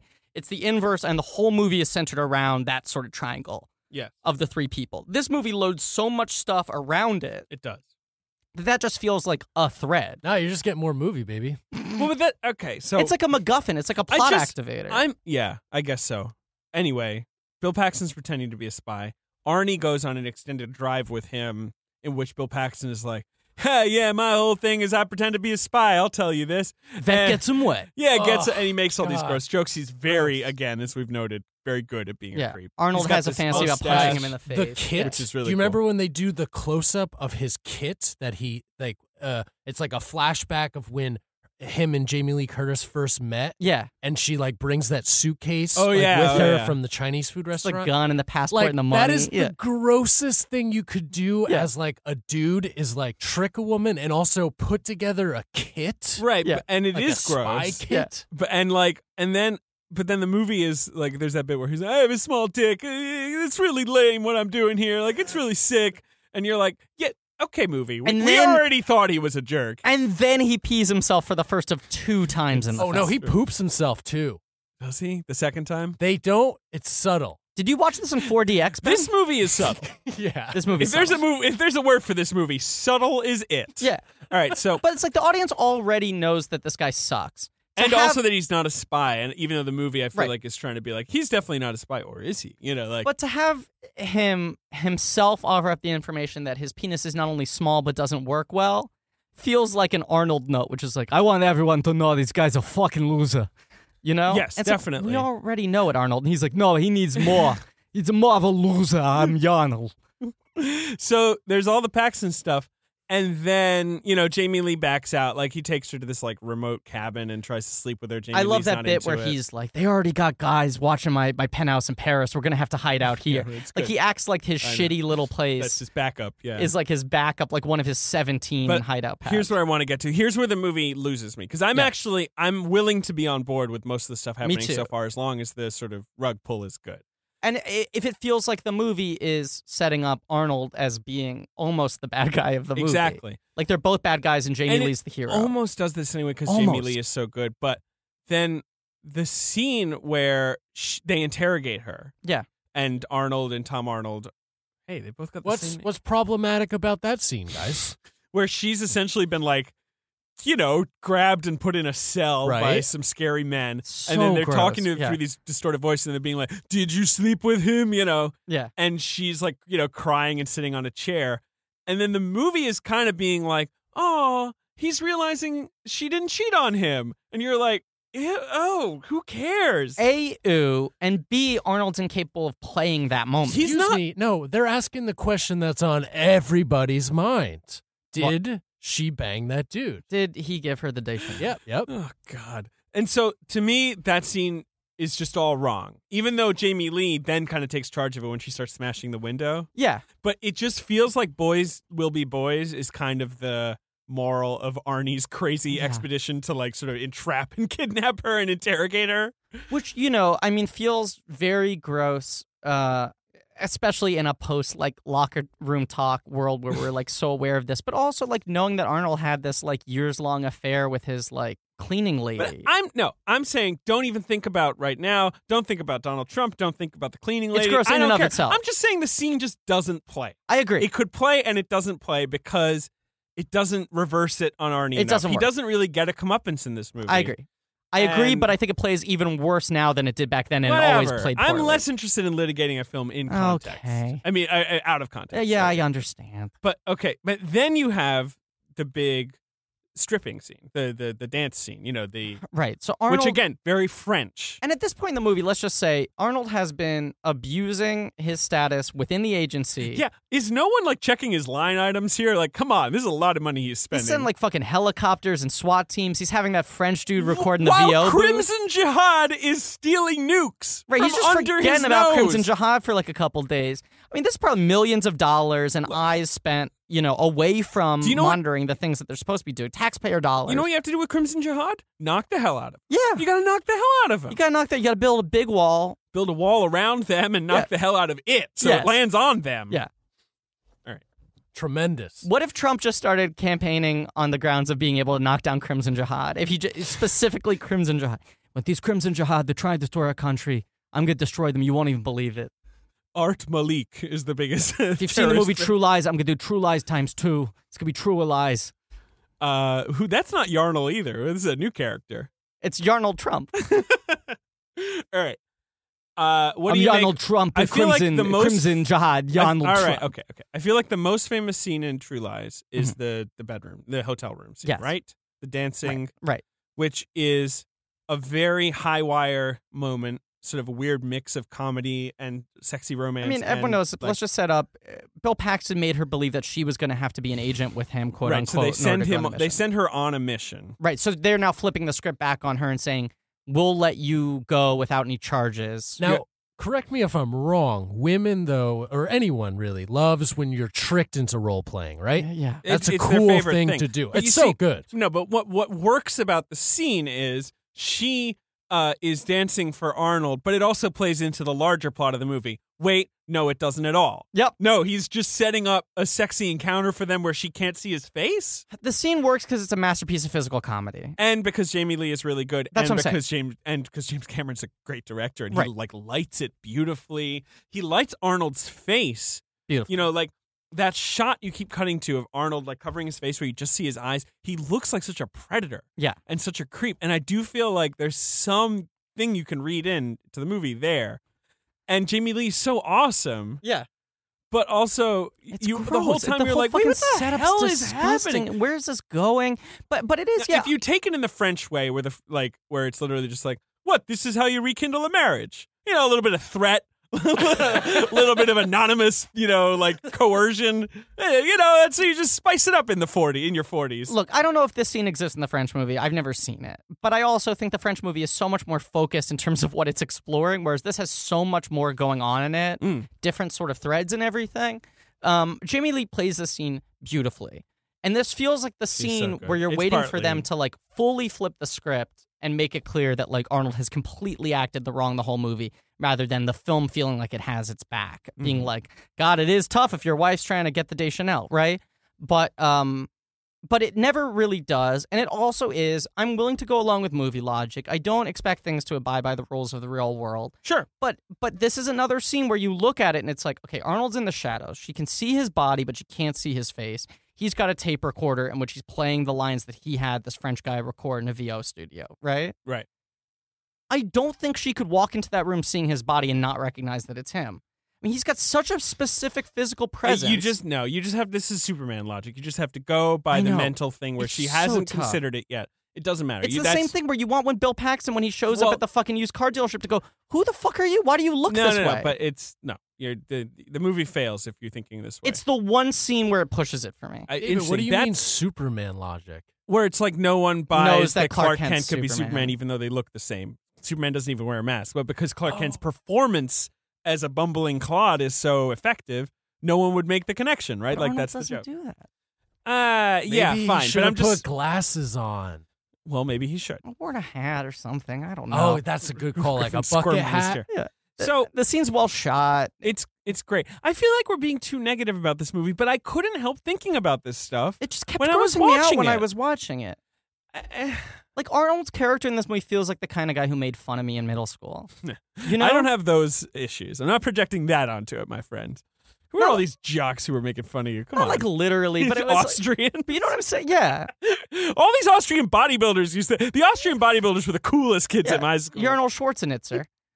um, it, it just I, I don't know. I just kept on watching it and being like, this is the kind of dude where if I'm at a bar and there's a finance bro who's talking this way, I, I leave the bar. but I also think it is 1994. Yeah. That's not an excuse for how you view a movie to this day, but Right. you know, uh, you know, I just think you know things were different, and this kind of shit was less uh, unusual. And what I don't know, James Bond movies were more I sexist. just Everything want the was more movie to hold him responsible a little. It does, more. and it doesn't, and It that's the doesn't. big problem. Now, here's what I'll say. Then we finally lock back into the real movie. Yeah. you know the the Crimson Jihad bursts in. Mhm. He gets they get taken prisoner Right, right She when fi- she she turns on Arnold because you think she's Yeah, gonna che- because quote she's been unquote told he doesn't want to have sex. He just wants to look, and then He just he's likes trying to looking, initiate does the sex. dance. She like then she tries to attack him, realizes it's him. We don't have to, go Which is the through most satisfying part of the movie is watching her hit him a bunch of times, Well, and I- then she realizes at the last second and goes, "Paul, how is this possible? all- Paul. What's his name?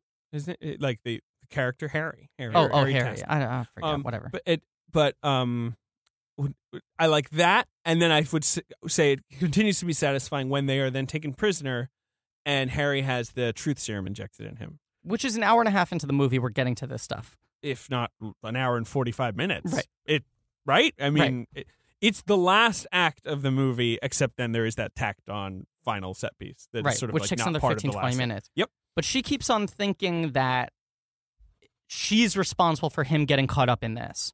That she's the one who got Yeah, well, at first, right? She's tangled in like, this "Ah, spy "I'm thing." sorry, it's just yeah, I'm on a spy mission. You wouldn't understand." He's like, "I'm a spy," And you she's know? like, don't try to cover for me, you know?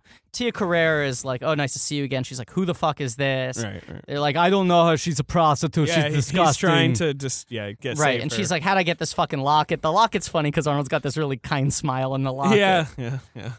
I just love. I just I want to talk about the truth serum scene. Truth I serum just scene, think one Arnie's second. incredible in that scene.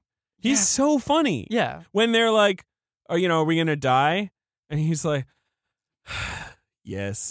Like, I don't, I can't even do the line exactly right. He's because he's not capable of playing naturalistic comedy. Mm. He's funnier if you put him in extreme circumstances like that, where you account for his lack of naturalism. Mhm. You know, I mean, that's why he's funny. He's funnier in Terminator 2 than he is in any of his comedies, because Yes. the comedy comes from a Without a robot doubt. trying to be funny. yes. Also, it's a better movie. Right. Uh, But- it's but he- like anytime someone acting like they're on drugs, it's usually the worst. sure. But Right. he can pull it off. because he never seems like a normal person. so if you uh, add a qualifier like, well, but he's on drugs, then it becomes you're able to laugh at him because you go like, well, that's got why this guy's so weird And- because he's on drugs. Schwarzenegger should be a s in a stoner movie. You know the, oh, that's a good idea. That's a, is a good idea. So you know, there's that line that you did to lead off the podcast. Have you ever killed anyone? Yeah, but they were all bad. Yeah, And like, and then that great. I think it's great uh sequence where they're like, uh, you know, what's do you want to say anything to me before you start? And he's like, yeah, I'm gonna kill you. Then I'm gonna kill you. And then I'm gonna kill you. I'm gonna use this to do that. And like, and he's like, how are you gonna do that? He's like, oh, because I pick my handcuffs. And then he takes them all yeah, down. it's awesome. It's a great. I love that. That's I want a lot more of that in this movie. Yeah, there there are two things that that come up right now that I'm I. fine with the mistaken identity shit. I just just squeeze it down a little bit. That's all. But that's there's no reason this movie needs to be Cameron length or Cameron size. And I'm once again not talking about the budget, but just in terms of like, you know, he makes epics, right? Mhm. I- I mean, even when the scope of what the movie covers isn't huge, the way he tells the story is huge. And I think he can't help but filter it through that kind of thing. But this story demands a sort of precision and leanness in order to work as any sort of trenchant kind of like, you know, social comedy. It's also just not interested in having a villain. Like I feel Right. like Cameron's just been like, you know what? We're just not going to bother with a good villain. It- Right. There's, we just don't have the time here. it's So the villains feel very anonymous tossed Middle off, Easterner. which is Yeah. is sort of boring, and and then And, s- yeah. and it means It feels that, reductive, yeah. it means that the multiple final sequences in the movie, you're like, "Eh, all right, well, can't they just die? I mean, Benny, you're fired or whatever. Yeah. is great. Yeah, that's great. Uh, But you but, don't you know, feel- yeah, you again, feel no compress this a little bit. urgency for him to take this guy down specifically. Is You're this our just like- least favorite James Cameron movie? uh, other than Piranha, yeah. I guess it's probably mine too. Yeah. that's sort of a bummer. I like this movie. I'm really mixed on it. Um, Yeah, I'm mixed on it too. I'm sorry. Yeah, There are two comedic set pieces I think work really well, Yep. and they're short. Mhm. That come up right in this I sequence. feel like we've now done the whole movie. pretty much. Yeah, that's good. All Uh, right, yeah. we're we're near the end. which of is funny because it is long. I know, but it- but it's like what the fuck? It's just so drawn out. Uh, there's the scene earlier in the movie where he tries to like Cameron it up, where like Arnold Yarnold meets with Tia Carrere, and then he leaves, and then Art Malik comes in, and he's like dressed like a janitor, and then when he closes the door, like slaps her in the face, and it's like, oh, she's working for him, and then later in the movie they say the thing where it's like, you think I care about you? You think I care about them? They just offered me more money, and it's good money, you know, which is like he's sort of trying to make everyone a little more human, you know, and he's sort of setting up that you should hate Art Malik specifically, not because he's a jihadist, but because he slaps a woman in the face. But it's like, i then you don't see him for an hour and a half. Like, it doesn't matter, right? Is that sort of like saving the cat? Yeah, it's the reverse. It's honestly the reverse of saving the cat, right? It's like, here's a thing we're going to do to make it clear you're not supposed to like this dude on a, on a micro level uh, so that the macro, uh, you know, indiscretions uh, become more insulting. Uh, the two uh, things that I actually kind of like laughed watching the movie. Uh, other, you know, a couple Arnold's line readings, but that's also like half laughing at, half laughing. but with. nonetheless, that's part of the Arnie magic. Sure. Um, one, I think there's one really smart, funny idea, which I would be astonished if it wasn't in the French original, which is the battery dying on the camera while the guy's giving the big That's so speech. funny. Maybe it is in the French. Maybe it isn't. It is really funny. It feels like a very French gag to me. I'll say that. I, I'm. It's not that I don't want to give Cameron credit, but knowing that it comes from a French film, that's a very, very French gag. Yeah. I also think the bit with Jamie Lee Curtis trying to shoot out the guys and then dropping the gun, and then the gun perfectly as it lands on all the steps, only shooting the enemies. That, that is one of those things where at first you're like, okay, I get it. And then it carries on and you're like, this is going on too long. And then it keeps going and you're like, "Ah, I love this. It goes Like, so the gun overboard. is just so perfectly bouncing down. It, it makes feels no like an Austin sense. Powers bit. I mean, it feels It like does. it's so drawn and out. it's so not James Cameron At because all. if you think about the spatial geography of Yeah. it, there's no way it works, and nonetheless, yeah. and it's it's the t- those are the two funniest things in the movie for me because they both play off of Cameron just like putting something ridiculous into a very tense high stakes situation, yeah. which is what he's good at more than like one liners or little like behavioral stuff, you know. Yeah. It's like, Yeah. what if you created a James Cameron scene and then something went wrong? Is the joke behind both of those things. But so they break out and then they fucking, you know, they save the day and whatever, and they rush in and uh, he kisses Jamie Lee Curtis and And they tango. the explosion happens behind them. No, no, no, no. And then Tom Arnold's like, I got some bad news. He did get away. He stole one fugitive. It's your daughter. And it's like, oh, fuck that. But that's that is such a James Cameron thing. And Arnold, I, not the fake out bugs me. What bugs me is Arnold hears the news and immediately runs past Jamie Lee Curtis, doesn't tell her that the daughter's in danger, gets on the plane and flies away. Like the whole movie's built up to this thing of like they work together now. Mm-hmm. She's his equal. And then the second there's the final threat, he's like, wait, I'm the only one who can save my daughter. He doesn't even message to her that the daughter's in danger. That's a good point because this and it, it helps m- make. I mean, it hurts the stakes. It hurts. The you know stakes. that, but I mean, also the stakes are kind of non-existent anyway. What if the movie is like we finally rediscovered our marriage, and then their daughter's a charred corpse right? at the end of the movie? But shouldn't she fucking go on the mission with him or whatever? Once again, it's like the man has to save the woman from being, Very true. you know. It's very true. Uh, they do this final set piece. Who gives a shit? He shoots the No, I think it's a fun Rocket. set piece. I think Yeah. it's a great set piece on the But bridge. at this I point think in it the looks movie, great. That's no, the thing. It looks. we agree. I'm looks just phenomenal. saying, looks good. Yeah. And uh, you're fired, Benny. End of movie. Yeah.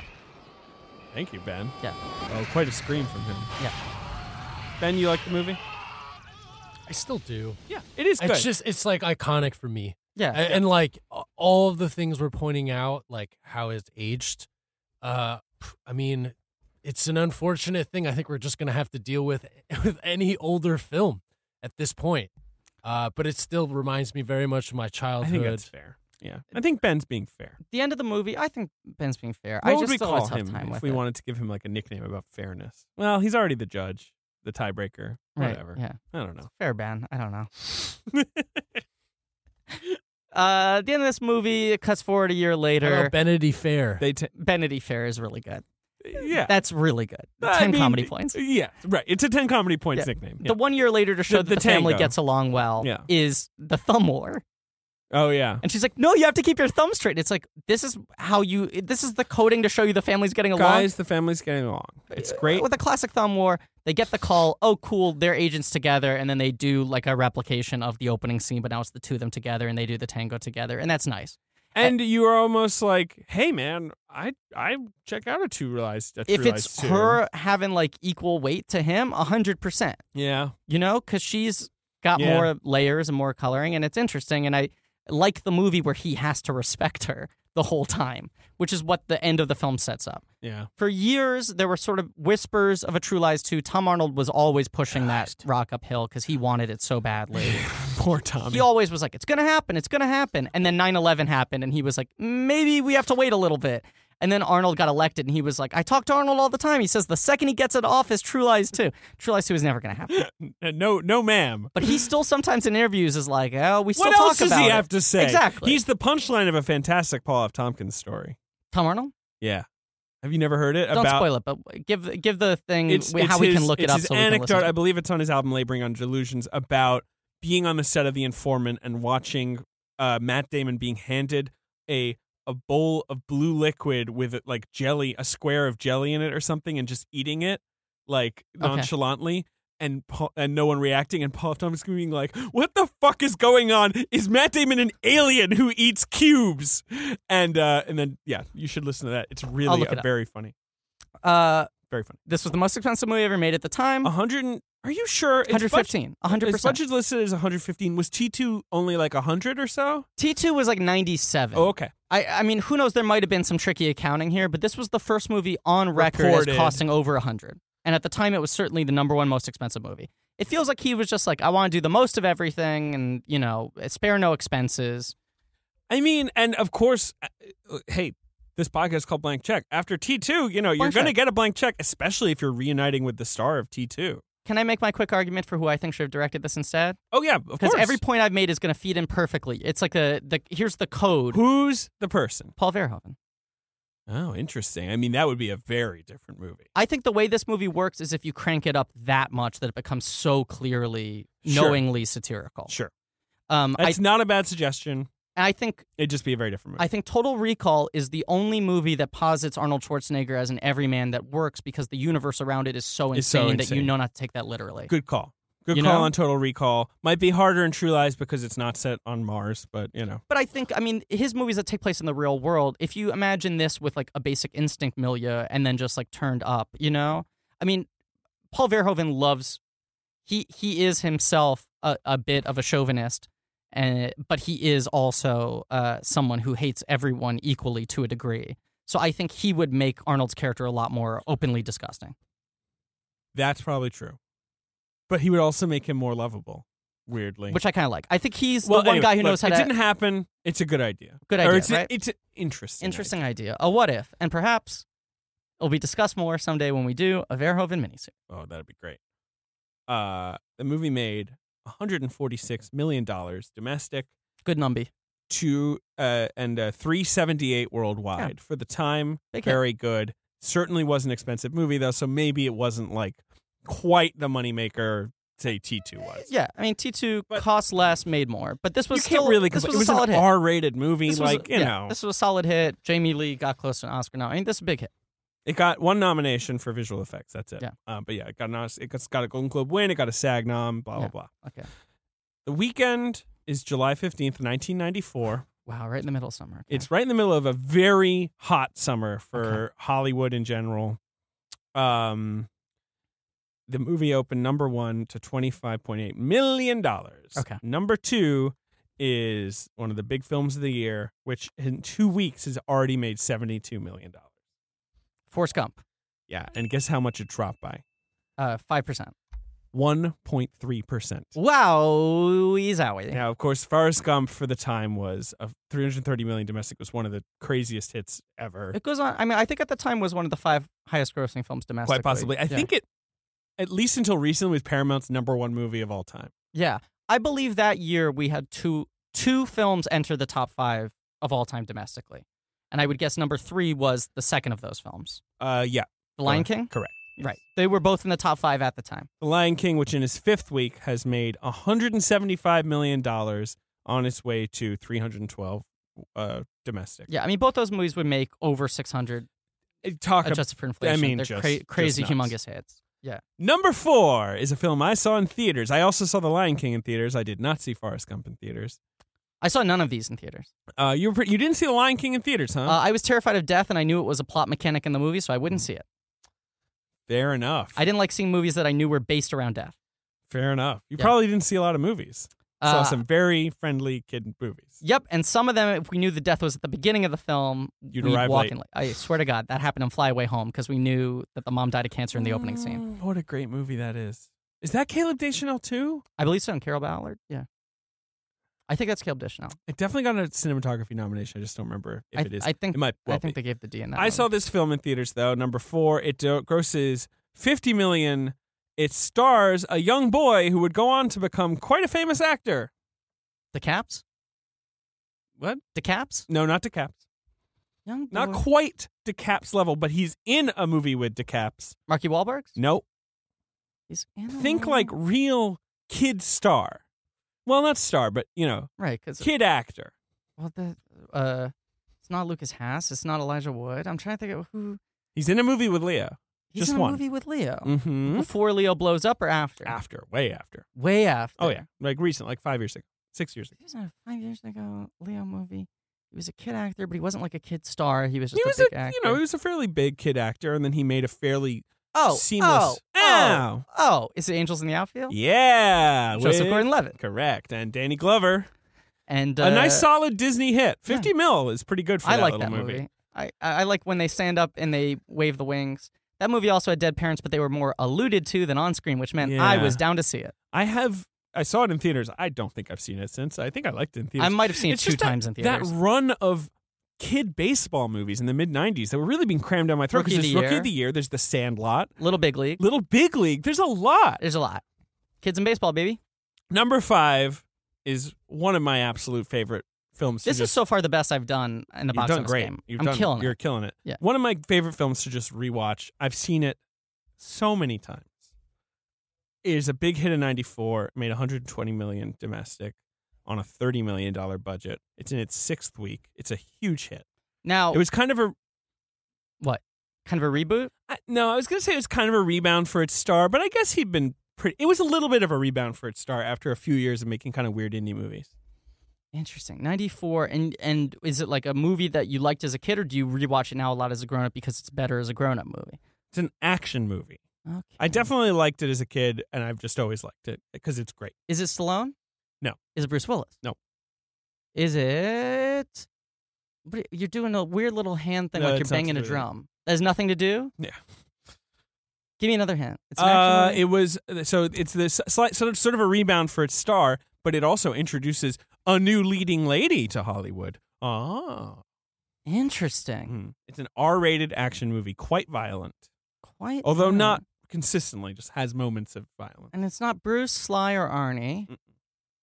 Uh, it's not. eh, We've been doing indie films. I'm kind of. I'm kind of stumped on Thinking this. it's Van Damme, but I don't know the movie. no, because I feel like it has to be someone who wasn't exclusively an action star, Oh, like a physical presence guy like that. Not that kind of a guy at all. Right. Kind of a small guy, although not tiny, but just yeah, a little more compact. Well, it's not TC.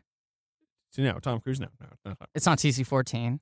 No, it's not DC fourteen. It's not yet. Clint Eastwood. No. Uh, I give give me the actor. Keanu Reeves. Oh, oh, Speed. Correct. Okay, Damn it. I gave you some okay hints. you did. Yeah, I just. I, uh, It's a, yeah, I it's a wasn't tough thinking. one to talk about tough one to without talk giving it about. away, but Yeah. of course, introduce the world to.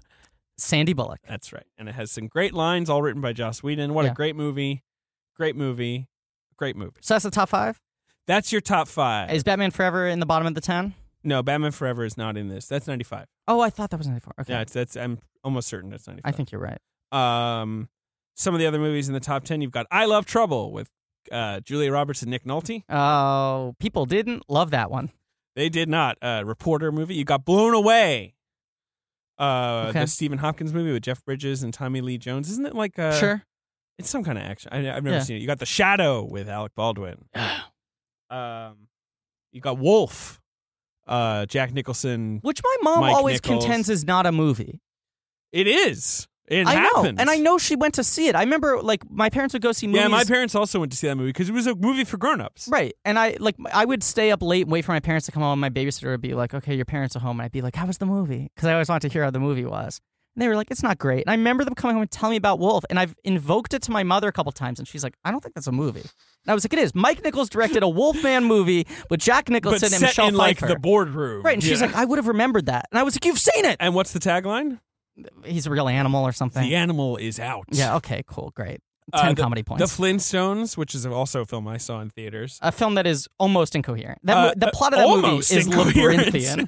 uh, that's a movie that I saw it in theaters, and my brother saw it with us, and he was five years old. And when we walked out of that, my brother was like, "That was really bad." Yeah, I like, think- even yeah. a five-year-old was, I was. not on I'm the board. same age as your brother. I had the same thing. I was so hyped for. it. Yeah, I had that's what so I- much Flintstones merchandise. I had a Flintstones lunchbox for years after that, Uh. and I was so fucking pumped because I was a Hanna Barbera kid, and I went to see the movie, and I, I couldn't have told you what that movie was about.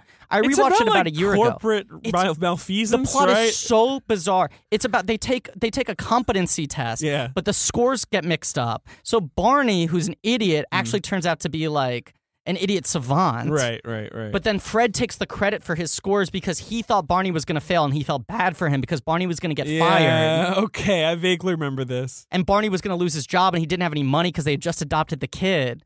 But then Fred ends up thinking it was going to make it better for Barney, but it and actually the made it kid's better a for him. nightmare, right? Right. Because they just adopted Bam Bam or whatever. Right, so Yeah. Fred becomes like a high roller and he gets works up the ranks, but then which is isn't sort of like there like some whole deal where it turns out like the company is like selling shoddy product at like Right. a markup and they have to like uncover all of that all these 90s movies that were even the kids movies were about like corporate it's like, Wall Street, but with the fucking Flintstones. but the thing about that Halle Berry plays Sharon Stone. and it, ha- it, yes yeah and doesn't it have nine credited writers or something crazy Probably. like that like a famously large amount of credited writers it's from the director of Problem Child. It was like Um, a huge Steven Spielberg Yeah. production. but the thing about the movie is it looks insane Yeah. you'd never see a movie that looked like that now. those production values are kind of amazing incredible. They, they built the whole fucking yeah, town of but Bedrock. it's very They strange. also there was so much merchandise for that movie, and I had like all of it because they were convinced it was like coming the summer after or two summers after Jurassic Park. No, it was the summer after. It was one year after. They thought it was going to be as big of a merchandising bonanza as Jurassic Park because they were like, we got dinosaurs and humans. Sure. Um, and there were these articles of they were like, this is a once in a lifetime opportunity for merchandisers. Like, not since Batman is there Mm-hmm. All a movie right, that's going to all blow up right, this all right, much. I'm cutting off your. I had the lunchbox and everything. I just keep mentioning the lunchbox because it was cool. It looked like Okay, Fred's all little right, lunch okay, pail. That's enough. Um, uh, Yeah, whatever Baby's do. Day Out, Wyatt Earp, Schindler's List. Hey, That's but that. uh, are we are we pretty much almost at the end of our episode? We are This is done. the end of guys? our episode. So yeah. very quickly, Yeah. Uh, this is just a new segment. Um, we're gonna call it on the record. On the record, okay. And the reason why is because I thought, hey, you know, we have the uh, election uh, coming up, right? Sure. We have predicted how the election will turn out, and that'll be in a future episode. Yep. So I just want to point out that uh, I've also mentioned one of my favorite films of all time is The Man Who Knew Too Little Uh Uh-huh. huh. with Bill Murray. This movie is very much in the same territory, and I just want on the record to say, man, wait till you guys see The Man Who Knew Too Little. You're going to be blown away. It's so much better than this film. uh, okay. I agree. Why is that called on the record? Because uh, Just say because I want it on. the because record. when we record the episode and you guys watch the movie, I'm gonna play this again, and you're gonna listen to me say this what I'm saying now in the future. But the difference is with calling the election, that's like a thing where there is like a, you know, unless you're Donald Trump, there's a solid result which we can all agree with. You're calling I your mean- shot that you think people will like one movie more. I than just the want to other. say every day that I think about this election, I do think about the panic that was in our voices when It we was recorded terrible. that bonus Yeah. episode that will air in a few weeks, that was going to air after the election. And just, uh, I just want Donald Trump to lose so that I can listen to that and laugh. Me too. And I just, that's how I want it to be. By the time this episode comes out, we're going to be like just a week away, pretty much, right? This Yeah. episode comes out, and then election day is like eight days from then. Yeah. Yes. Terrifying. All right. Yeah. So the t- Titanic part one is But going to. Doc's in between. Huh? Doc's in between. Oh, the Doc's come after. You're 100% Docs are right. after. Okay, so get ready. We've recorded this one, so there's no threat of a false guest promise here. Uh-huh. Haha. Big announcement Titanic's a two parter, baby. Yeah, yeah. Titanic's two parts, and uh, Mm. Much like the VHS, we it's- had to split it into it's two parts. two long episodes, and I feel like we didn't get to everything. No, it's crazy. There's too much to talk about with that movie. There's a baby in that one. It's crazy. Yeah, All and right. uh, two uh, past favorite guests coming back. Yeah. Uh, we'll leave them as a surprise, but those episodes are in the can and they're nutty, baby. Yeah, If anyone's a big fan of the series, though, they'll have guessed who's going to be on this. Yeah, probably. because they've on this on this show. I think expressed Asked their to talk about interest. Yes. Oh. Titanic. Okay, so That's next week. That's next week. That's next week. This is True Lies on the record with Ben Hosley. Right, that's the name of the podcast. yeah. yeah. And uh, we're all wishing you a goodbye, Fennel. And right, any last thoughts, Griffin? I'm putting my finger in the air. Um. Uh. No, I th- think uh, I I'd like to see the Verhoeven version of this movie. It's still more interesting. I don't like it that much, but it's like it's Cameron. There's always interesting stuff going on. There's immaculate craft, and uh, I just think this was sort of a breaking point for Arnold in terms of what you could get away with having him do as a leading man, how you could present him. I I wanted brief final thoughts, my friend. That was my final thought. Okay, Uh, Ben. ben is sighing. oh, um, great horse work. Agreed. Agreed. But did you hear Ben just go? Oh, Yeah, I did. that was interesting. That's how we all feel all the time. And as Mm-hmm. All the always, all the time, for me at least, I'll speak for me all the time. Mhm.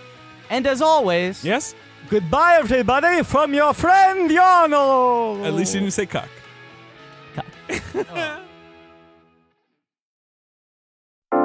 Oh.